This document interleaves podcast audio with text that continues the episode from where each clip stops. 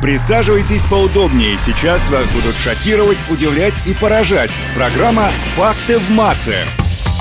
Всем привет! Сегодня на календаре значится Международный день супа. По этому поводу я подготовила для вас несколько интересных и вкусных фактов на эту тему. Факты в массы. Ученые полагают, что суп варили еще неандертальцы. Это был мясной бульон в кожаном мешке, который периодически охлаждали водой. Этим супом кормили тех, кто не мог есть нормальную по тем временам пищу. По некоторым источникам первый суп был куриным и появился он в Древнем Египте. Согласно легенде, раб украл курицу, чтобы зажарить ее на костре, но когда стражники бросились за ним, он бросил ее в горшок, где варились целебные травы и коренья очень любили супы и в Древней Греции. До сих пор существует пословица «Вся Греция выросла на фасолевом супе».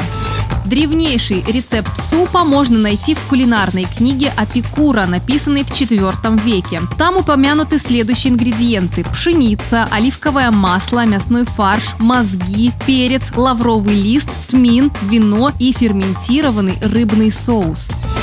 В средние века считалось, что варить похлебку из картошки, лука и капусты положено было только подданным, а господа должны были есть фрукты и нежные овощи.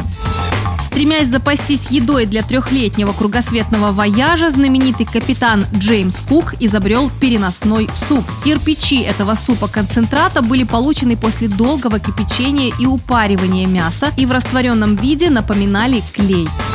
В Древней Руси супы разделялись на бедные и богатые. Так щи, сваренные на мясном бульоне с картошкой, свеклой, капустой, морковью, луком, фасолью или грибами, называли богатыми, а щи на воде из лука и капусты называли пустыми.